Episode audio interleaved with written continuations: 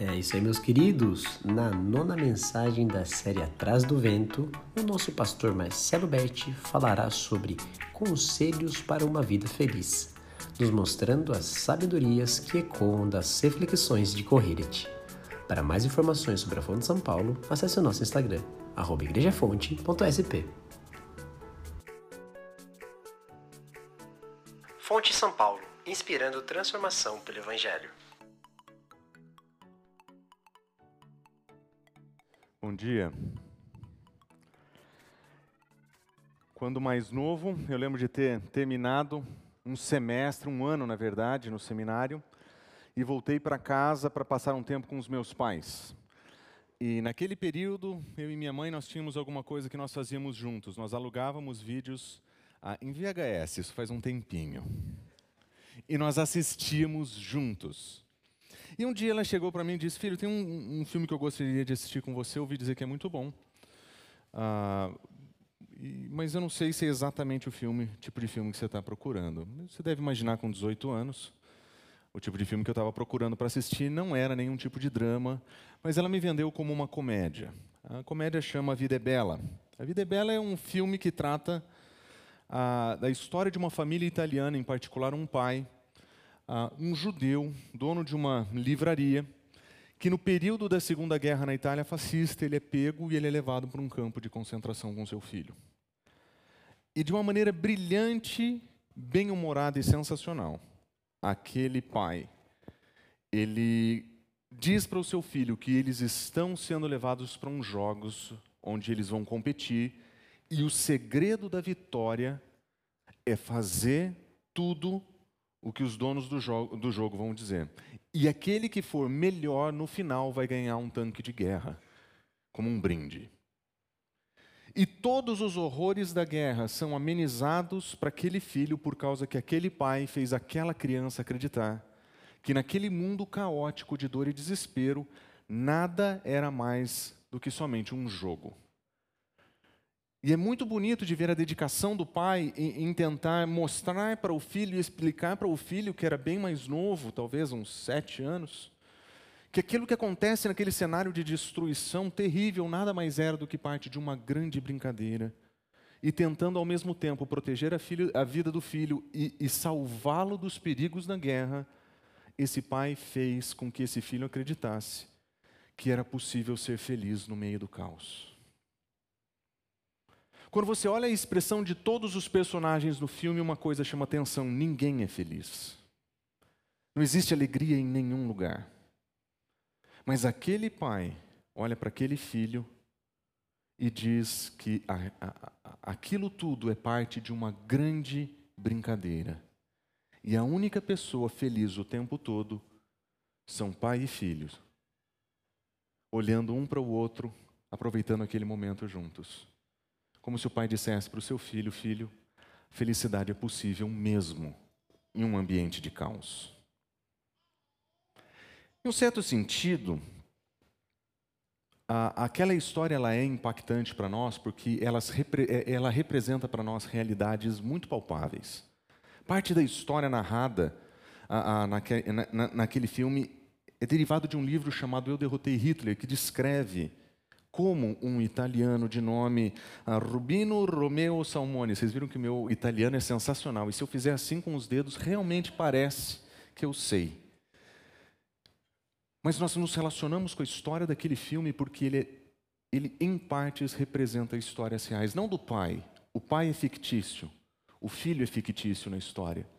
Mas todos os eventos em que aquele pai e filho enfrentam são derivados de memórias do ator principal, que é o diretor do filme, das memórias do seu pai e de um livro que ele tinha lido a respeito. Mas tem uma coisa que soa muito esquisito para nós. Que mesmo naquele drama e naquela comédia onde aquela criança é protegida de tudo aquilo, nós sabemos que a vida não funciona assim. Nós sabemos que por mais que tentássemos proteger os nossos filhos do caos desse mundo, um dia o caos vai alcançá-los. Um dia eles verão o que nós vemos. E nesse sentido, o livro de Eclesiastes ele é bem diferente. Ele não tenta produzir um, um, mundo fictício onde as coisas vão dar certo se nós acreditássemos que elas não são ruins. Ele não cria um mundo fictício onde o caos desse mundo é minimizado, quem sabe por uma brincadeira, quem sabe por um cuidado de pai para filho. Correlete não é assim. Ao tratar da realidade, Correlete é muito claro: o mundo é um caos e não faz nenhum sentido para nós evitar essa realidade. O mundo é terrivelmente perdido, sem sentido, sem graça, sem luz, e ele demonstrou isso para a gente de diversas formas já. Ele disse que o trabalho não tem valor, ele disse que a vida não tem propósito, ele disse que os ciclos do mundo se repetem e não existe nada novo, ele já disse que as riquezas não satisfizeram, ele disse que o trabalho não satisfez, ele disse que os muitos amores não resolveram seus problemas. O, o, o mundo de Correlete é profundamente terrível, mas diferente do filme A Vida é Bela. Ele mostra que a vida é um caos. E a vida é um caos. E nós temos acompanhado suas dores página após página, verso após verso. Mas existe algo surpreendente acontecendo nesse, filme, nesse livro.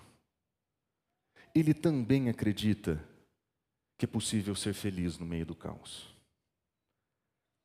Ele acredita que no meio de toda essa desgraça, no meio de todo esse caos, no meio desse mundo que não faz sentido nenhum, é possível encontrar felicidade e é possível viver uma vida feliz sem precisar disfarçar o caos, sem precisar ignorar o caos.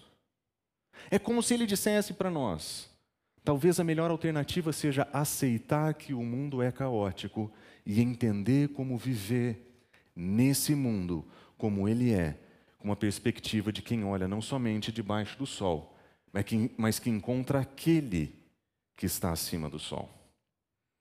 Por isso eu queria que você abrisse a sua Bíblia. Se você abrir sua Bíblia no capítulo 5 de Eclesiastes, você vai encontrar quatro conselhos para uma vida feliz no meio do caos. A Correlete não vai disfarçar nem um pouquinho a realidade. O mundo é caótico e o mundo é ruim. Mas enquanto nós estamos aqui, nós podemos viver uma vida feliz. E o primeiro conselho que ele dá nos primeiros versículos aqui do capítulo 5 é o seguinte: se você quiser levar uma vida verdadeiramente feliz nesse mundo, comece com a adoração. O primeiro conselho de Correlet é que nesse mundo caótico nós precisamos entender que tudo o que nós vemos, tocamos e enxergamos representa esse mundo debaixo do sol, que cujos ciclos não se acabam, cujos propósitos não se manifestam, mas existe algo que transcende essa realidade. Algo que está além de nós. Algo que nas palavras dele, ou alguém que nas palavras dele, ele diz: Ele está elevado nos céus. E nós estamos aqui na terra. O primeiro conselho dele, então, seria: coloque Deus em primeiro lugar. Comece com a adoração. E observe o primeiro versículo, ele diz: guarda o pé. Guarda o pé não é uma expressão que nós usamos. Nós usamos o pé para muitas coisas. Dar o pé, nós queremos ir embora. Né? Pé na tábua, ah, ou quem sabe um pé rapado. Nós temos várias expressões com o pé. Mas normalmente nós não usamos a expressão guarda o pé como se nós fôssemos agora algum tipo de podólogos que vamos fazer o tratado dos pés. Não é isso. No mundo antigo, em particular na sabedoria hebraica, o caminho e o andar representavam a vida. Por isso que é lâmpada para os pés a palavra, porque ela ilumina o caminho, um modo de vida. O modo de vida era descrito por uma jornada, um caminho, uma caminhada. Nesse contexto, os pés são muito importantes. Quando ele diz guarda o pé quando entrares na casa de Deus, o que ele quer dizer é: tome cuidado com o modo como você vai viver. Presta atenção no seu comportamento. Porque aqueles que entendem que nesse mundo não existe propósito, que querem começar com adoração, eles precisam entender que o comportamento dessas pessoas tem que ser coerente com aquilo que eles falam sobre Deus um dos maiores fracassos, talvez, das religiões, em particular do cristianismo, é que aqueles que falam em nome de Deus falam muito mais do que fazem. Eles contam histórias, eles falam sobre Deus, eles escrevem frases, eles têm hashtags Deus é mais para colocar em todas as suas sentenças no Twitter. Mas no muito falar faltam pessoas que vivam esses valores, que vivam de uma maneira que guarde o pé, que seja coerente com aquele que vai ao templo para adorar, que seja coerente com aquele que se diz filho de Deus, que seja coerente com aquele que diz que foi resgatado por Cristo Jesus. As Escrituras dizem em vários lugares que nós precisamos demonstrar com a nossa vida e com o nosso comportamento que a nossa semelhança com Cristo Jesus é que define o nosso compromisso com Cristo Jesus.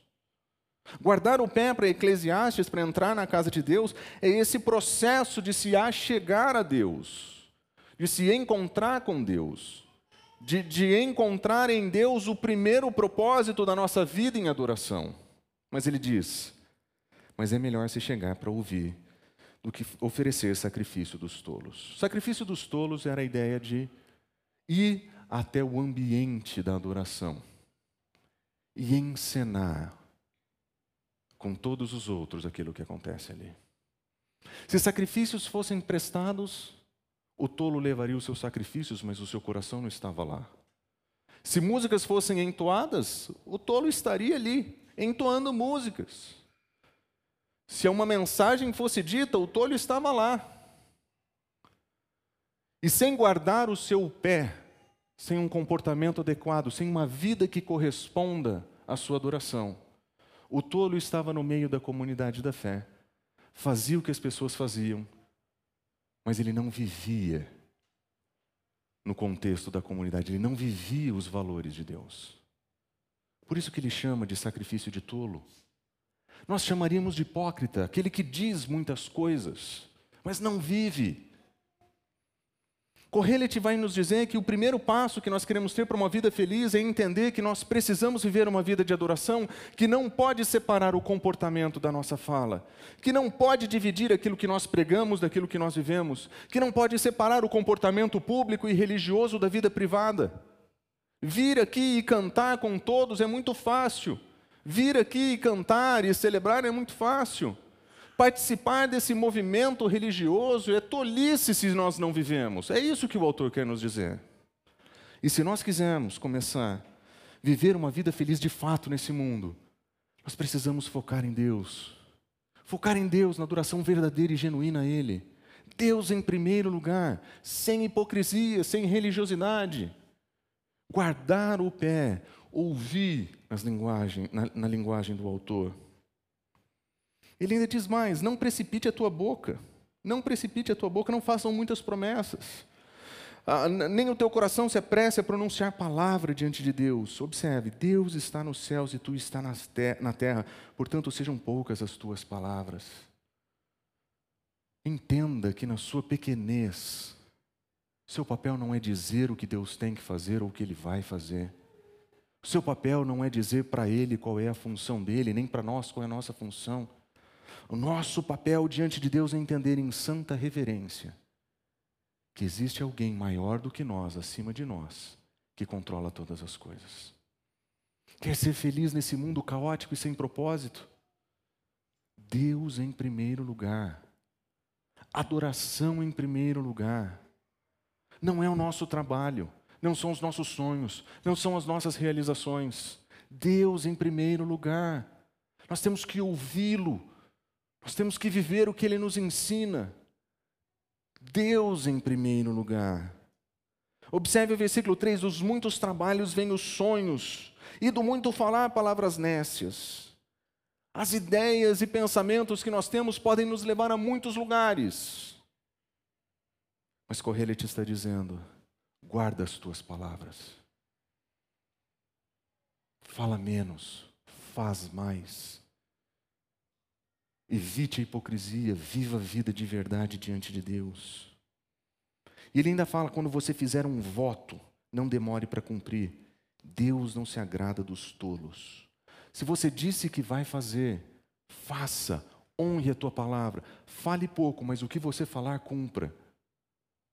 É muito fácil reunir uma vez por semana e dizer: Eu quero ser santo como tu, eu quero ser humilde como tu. E segunda-feira nós vivemos em profunda arrogância.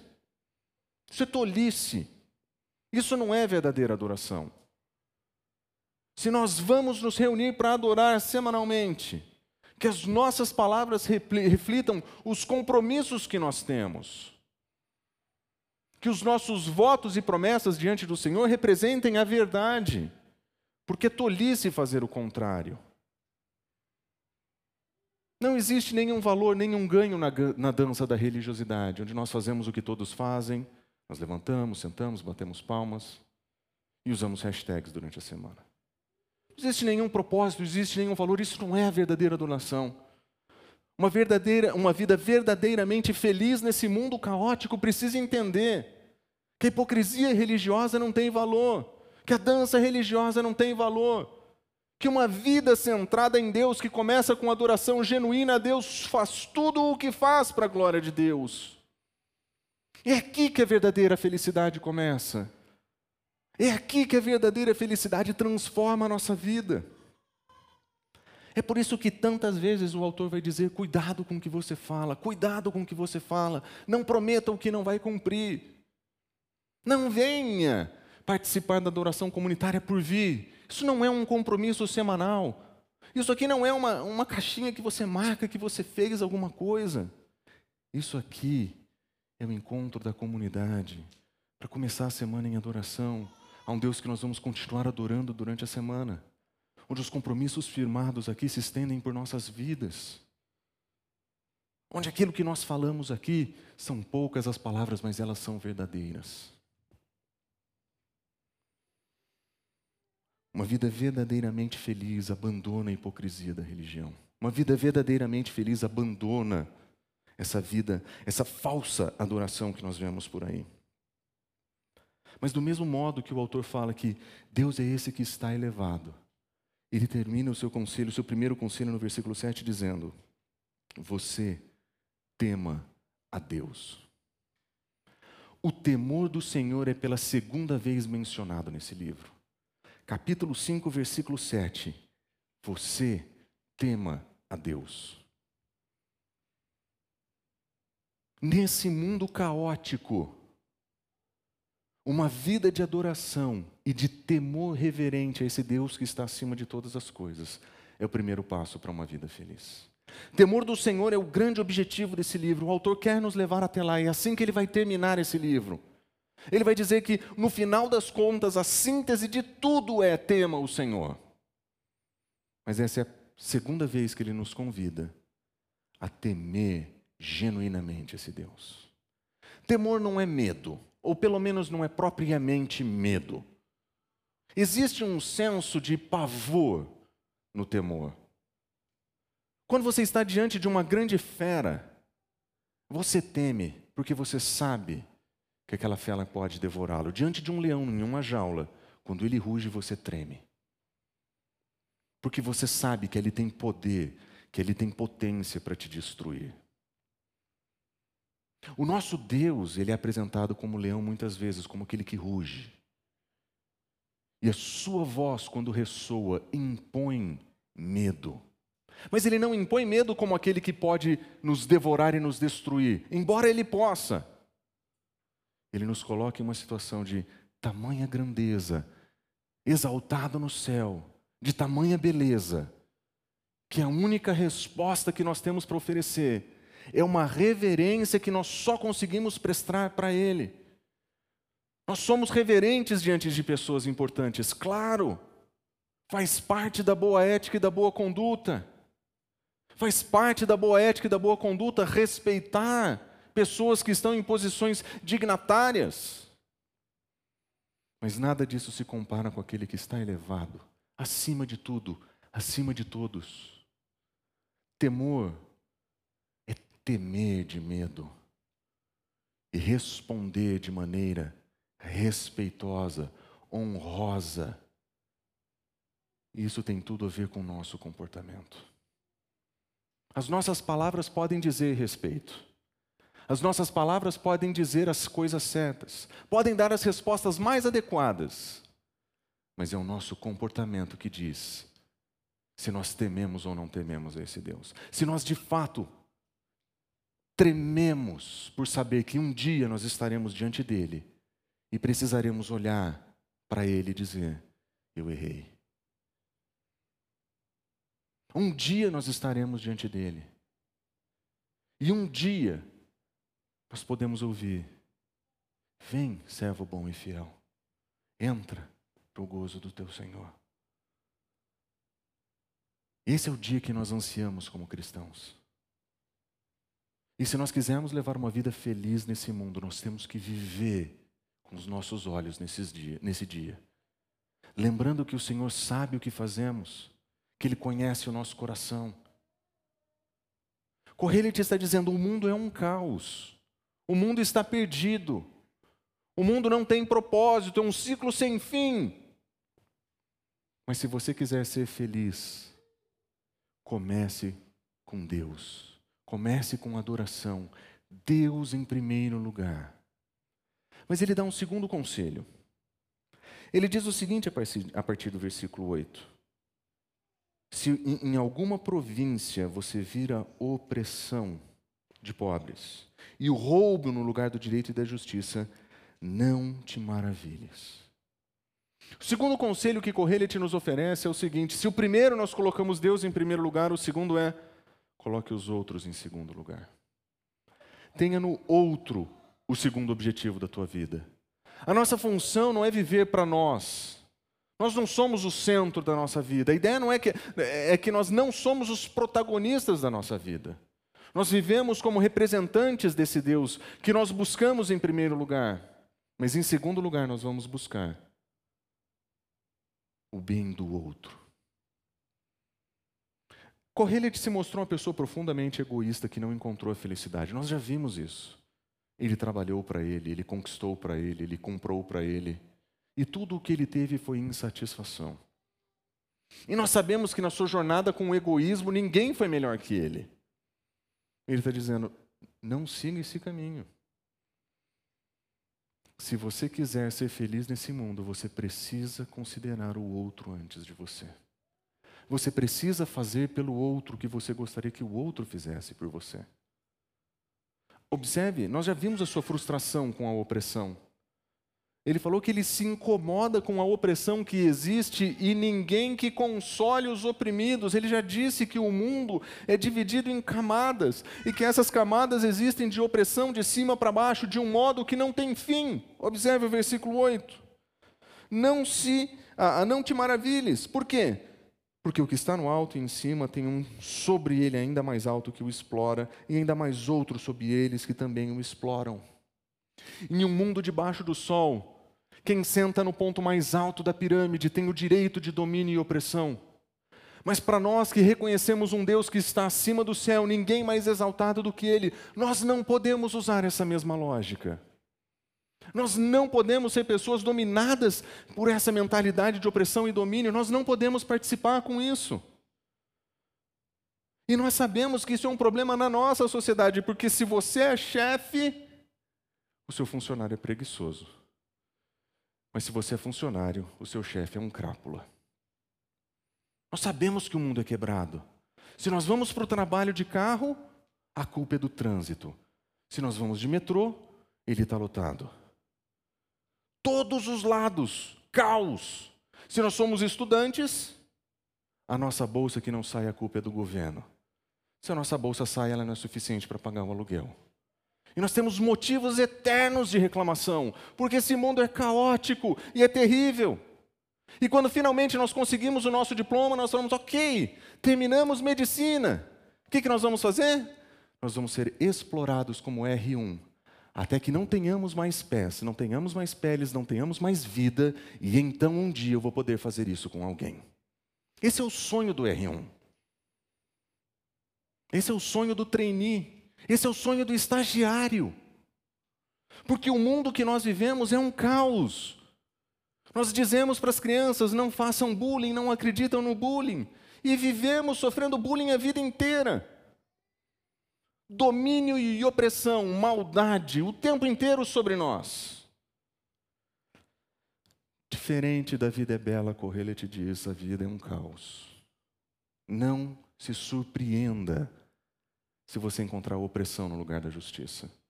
Não se surpreenda se você encontrar o roubo. no lugar do cuidado. O mundo que nós vivemos é isso aqui, é esse caos. Mas ele dá um sutil conselho no versículo seguinte. Ele diz: A terra é para todos, e até o rei serve-se do campo. Esse é um, é um, texto difícil de traduzir, e mesmo quando traduzido em português, nós falamos o que é que o autor realmente quer dizer aqui. O que ele está dizendo é o seguinte: o mundo pode criar estruturas de poder e de domínio, mas no final das contas, todos nós dependemos da provisão de Deus que vem do campo. Você pode estar no seu ponto mais alto, alguém cultivou sua maçã. Você pode estar no lugar mais elevado, alguém cortou sua carne. Você não foi caçar. Todos nós dependemos da terra, incluindo o rei. No mundo de Correlete, ninguém ocupa o lugar mais alto de opressão do que a figura do rei. Debaixo do céu, ou debaixo do sol, não existe ninguém em posição mais elevada do que aquele que se assenta literalmente no trono sobre todos. E não tem ninguém em posição mais baixa que o camponês que fica no campo e trabalha no campo e vive do campo. A perspectiva de Correlete é, embora a estrutura da sociedade seja estratificada, exista opressão no final do dia nós precisamos um dos outros. Alguém levou você até o trabalho, pode ter sido o seu Uber, pode ter sido o seu metrô. Alguém ensinou para você o que você sabe hoje. Alguém caminhou com você quando você errou. Alguém deu zero quando você precisava tirar zero no seu trabalho. E por mais que você tenha subido a escada do desenvolvimento da elite, você continua dependendo das outras pessoas. Quer levar uma vida feliz nesse mundo? Comece com adoração. Deus não está ausente. Segundo conselho, lembra das outras pessoas. Lembre das outras pessoas, os outros em segundo lugar. Nós não precisamos viver as estruturas de opressão que nós recebemos nesse mundo. Você é dono de empresa, você pode trabalhar sem oprimir. Você é funcionário, você pode trabalhar sem sentir-se oprimido. Você pode cuidar de quem sofre opressão no seu ambiente de trabalho. Nós não podemos compactuar com isso, porque nós não queremos fazer para as outras pessoas o mal que as outras pessoas fizeram para nós. E uma vida verdadeiramente feliz nesse mundo rompe com essa ética da, da, da opressão. Mas existe um terceiro conselho de Correlete. Ele vai dizer para nós: cuida do teu coração. Nesse mundo caótico, existem algumas coisas que são que, que apegam o nosso coração. Principalmente o dinheiro. Olha o versículo 10. Quem ama o dinheiro, dele jamais se fata. Nós vivemos em um mundo que cria crianças e treina adolescentes para produzir. As crianças elas são treinadas desde cedo a como responder determinadas perguntas que vão capacitá-los a passar no vestibular. Os adolescentes são focados e treinados, dizendo: você tem que escolher qual é o teu lugar. Nesse mundo tem uma série de ambientes de trabalho. Qual é o teu trabalho? E quando chega a sua vez de tomar essa decisão, você faz pesquisa vocacional, você visita campos, você lê, você escreve, mas tudo o que o mundo te prepara em toda a tua formação é para que um dia você entre na faculdade e saia dali para ganhar dinheiro. Você passa 17, 20 anos esperando pelo dia do então eu vou ter o meu dinheiro. De maneira bem indireta e bem aos poucos, nós somos treinados a acreditar que se nós tivermos recursos, nós seremos felizes. Nós acreditamos que um dia esse, essa felicidade vai chegar para nós também. Se eu tiver aquele carro, se eu tiver aquela casa, se eu tiver aquele diploma, se eu tiver aquele treinamento, se eu tiver escrito aquele livro, se isso, se aquilo. Mas ele diz o seguinte: que tem um probleminha nesse processo. Porque se o nosso coração for tomado pelo amor ao dinheiro, nós nunca, nunca estaremos satisfeitos. Nós vamos viver miseráveis e infelizes, correndo atrás do vento. Não tem fim para o amor ao dinheiro. Não importa se você tem um bom trabalho, você precisa diversificar seus investimentos. Não importa se você diversificou seus investimentos, você tem que diversificar com uma carta específica de uma determinada empresa de investimentos. Porque quem sabe eles te mandam uma jaqueta. E tudo o que você faz é para conseguir mais daquilo que você quer e ter menos do que o que você busca, que é felicidade. Você trabalha 40 horas, 45 horas por semana para o seu trabalho. E você gasta outras 15, 20 horas trabalhando para os seus investimentos. E você gasta mais 10 horas conversando com seus amigos sobre quais são os próximos investimentos. E os teus filhos estão esperando você voltar para casa. E sua mulher está te esperando com um jantar na mesa. Mas o seu amor está declarado, que é para aquilo que você mais quer, que é o seu dinheiro, o seu recurso. Existe uma, um zol na venda desse mundo. Existe uma pegadinha. Não é só trabalhe, conquiste. Existe um, uma pegada que vai lá no nosso coração e que, quando nos acerta, destrói as nossas vidas. Quer viver feliz nesse mundo? Guarda o teu coração do amor ao dinheiro. Porque se você amar o dinheiro, você nunca vai se sentir satisfeito e você nunca vai ser feliz. Quem ama a abundância nunca se farta de renda, isso também é vaidade. Onde se multiplicam os bens, também se multiplicam os que dele comem. Qual é o proveito? Tem os seus donos ao verem tudo isso sendo comido diante dos seus olhos. O desejo por fartura, ou até mesmo a presença da fartura, ela só multiplica gente para comer dela. Porque o mundo é assim. Tem sempre alguém pronto para ser seu amigo quando você tem. Tem sempre alguém pronto a andar com você quando você vai para lugares bons, bons restaurantes, boas viagens, bons hotéis. Fica bem no teu Instagram. Aliás, dependendo das pessoas com quem você está, aumenta o número de seguidores, que é a nossa grande medida de valor social. Cuidado com teu coração. Porque se o seu coração for fisgado por isso, isso não tem fim. E você sabe qual que é o pior de tudo? Correlet vai dizer ainda que quem ama o dinheiro tem um problema, um, um problema que é difícil para os médicos tratarem. Que não é um problema de um coração, é o problema da insônia que isso produz. Nós vivemos em um mundo depressivo, oprimido, que toma remédio para acordar e para ir dormir.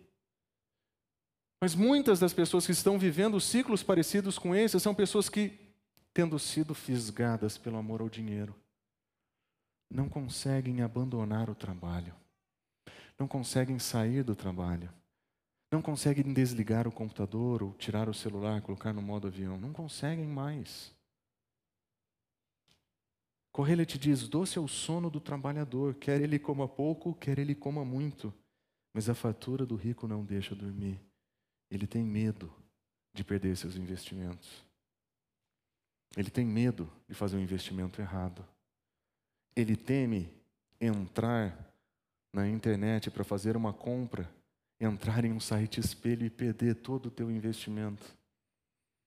A fatura nos deixa com insônia. Alguém pode roubar, alguém pode tirar. Eu preciso de um seguro específico para o carro para a vida, para situações de vida, para viagem. Porque estou sempre com medo de que alguém vai querer tomar vantagem do que eu tenho. E quanto mais eu tenho, mais eu tenho medo. Quanto mais eu tenho para perder, mais medo eu tenho de perder. Mas doce é o sono do trabalhador. Versículo 13: Grande mal eu vi debaixo do sol as riquezas que os seus donos guardam para o seu próprio dano. O amor ao dinheiro e uma vida centrada no dinheiro e uma vida egoísta destroem a vida das pessoas e causam dano para a própria pessoa que tem. Diferente da vida bela, Correia está dizendo, a vida é um caos. Se você quiser levar uma vida feliz nesse mundo, lembre-se, primeiro Deus, depois os outros, mas guarda o teu coração, porque esse mundo te ensina a procurar a felicidade no lugar errado. Ele te vende um produto que ele não vai te entregar. Ele diz: compre isso, tenha isso e você vai ser feliz. Não é verdade. Não é verdade. Isso é um grande mal. Isso é um grande mal. Mas existe um último conselho, e o último conselho de Correlet é sensacional. O último conselho de Correlet é até inesperado, porque ele diz: primeiro o Senhor, depois os outros, guarde o seu coração. E então, o que é que nós vamos fazer? Qual é o último conselho, Correlet? Ele diz: aproveita a vida. Curte e aproveite a vida. Ele vai dizer que uma vida contente e satisfeita com o que tem permite um aproveitamento que aquele que vive atrás do dinheiro não pode ter. Observe o que ele diz no versículo 18: Eis que vi que coisa boa e bela é comer beber e gozar cada um do bem do seu trabalho. Essa é a primeira vez que ele usa a expressão bela para descrever alguma coisa que acontece nesse mundo. A primeira vez que ele usou essa expressão que descreve beleza foi quando ele disse: Deus faz tudo belo ao seu tempo, ou tudo formoso ao seu tempo. Deus é quem é responsável pela beleza que nós não conseguimos ver nesse mundo. Mas quando ele olha para uma pessoa que aproveita a sua vida, ele enxerga uma beleza que o mundo não estava preparado para ver. Existe uma beleza no contentamento de comer bem, de beber bem, de aproveitar dos benefícios do trabalho, que estão fora desse sistema de busca de felicidade no dinheiro ou de opressão pelos outros, que, está, que, que é distinto dessa, desse mundo caótico e tenebroso. No meio do caos da Segunda Guerra, Correia te encontra um raio de beleza no meio do mundo. É alguém que consegue, no meio do caos, viver feliz e satisfeito com o que tem. Coisa boa e bela é comer e gozar do bem do seu trabalho. Com que se afadigou debaixo do sol. Ele não está dizendo trabalhe pouco, ele é completamente contrário ao preguiçoso. Ele está dizendo: você trabalhou muito, você merece aproveitar do seu trabalho, curta a sua vida. Durante os poucos dias da vida que tem, porque essa é a sua porção. Deus faz tudo formoso ao seu tempo. E Ele deu o aproveitamento da vida para que nós pudéssemos curti-la em meio ao caos. Eu sei que você me escuta e parece que eu sou coach agora, né? Você está dizendo, é, isso não parece muito com Jesus, não, né? Mas as Escrituras não têm problema com pessoas que vivam o hoje, aproveitando hoje como uma dádiva do Senhor. Se nós estamos iniciando a nossa vida em adoração ao Senhor, nós estamos preocupados com outras pessoas e nós estamos guardando o mal para o amor ao dinheiro. Existe um amplo espaço para o aproveitamento da vida e essa é a nossa parte. Existe tempo de trabalhar e de parar de trabalhar, essa é a nossa parte. Nós podemos aproveitar essa vida, hoje, não o amanhã somente, agora. Uma vida agora agraciada por Deus. Mas olha como que ele explica isso no versículo 19.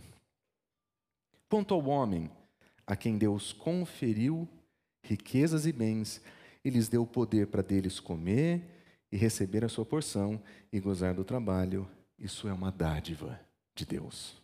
Correlite não é contra a riqueza. Correlite não é contra você ter recursos. Correlite não é contra você trabalhar os seus recursos. Aliás, a Escritura em nenhum lugar vai dizer isso. O que a Escritura vai dizer é viver nesse mundo caótico de pessoas que amam o dinheiro e vivem destruídas são as pessoas agraciadas por Deus que conseguem viver com riquezas e aproveitar das riquezas que tem. No nosso auditório, com exceção talvez do Marquinhos, nós não estamos vivendo mal. Nós não estamos tão bem quanto nós gostaríamos. Certo? Nós poderíamos ter mais, conquistar mais, comprar mais, viajar mais, comer mais. Mas se o Senhor capacitar a sua vida para que você seja satisfeito com o que você tem, essa vida vai ser uma felicidade para você. Teu chefe é um crápula. Não te maravilhes com isso. Esse mundo é terrível. O sistema do teu trabalho é ruim. Não te maravilhes com isso. O mundo é assim. Ah, mas eu gasto 12 horas fora de casa para trabalhar. Não te maravilhes com isso, o mundo é assim. Mas o Senhor pode capacitar a cada um de nós a aproveitar a vida mesmo assim. Poucas pessoas no nosso país têm tão pouco tempo como nós. Essa nossa cidade drena o nosso tempo, ela drena a nossa energia e parece que tudo que a gente coloca morre de tempo e de energia. Mas se nós estamos fazendo isso para adoração, se nós estamos nos importando com outras pessoas, se nós estamos guardando o nosso coração, existe felicidade nesse caos que você vive. Nesse caos que você vive. Porque se Deus é capaz, se Deus é capaz de conferir bens e riquezas para vocês, Ele é capaz de fazer com que vocês aproveitem disso. Mas vocês vão ter que abandonar o amor ao dinheiro. Mas observa o versículo 20, que bonito. Essa pessoa que trabalha muito, ele diz, ele não vai se lembrar muito dos dias da sua vida. Por quê? Porque Deus enche o coração dessa pessoa de alegria.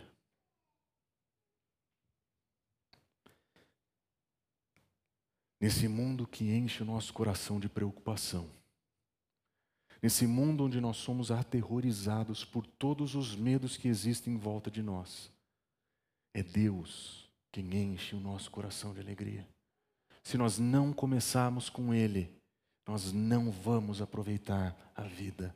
A alegria está no Senhor. A alegria só pode ser dada pelo Senhor. Verdadeira alegria só pode ser dada pelo Senhor. É por isso que tudo começa com Ele, porque tudo é feito para Ele, porque que nós vivemos para Ele. É por isso que o nosso comportamento tem que agradá-lo, é por isso que nós temos que servir aos outros, é por isso que nós protegemos o nosso coração, porque é Ele quem vai encher o nosso coração de alegria. Correlete está correto. Comece com o Senhor, cuide dos outros, guarde seu coração, e o Senhor vai capacitar a cada um de nós a viver uma vida que agrada a Ele, cheia de alegria, no meio da dor, do sofrimento e do caos que esse mundo é.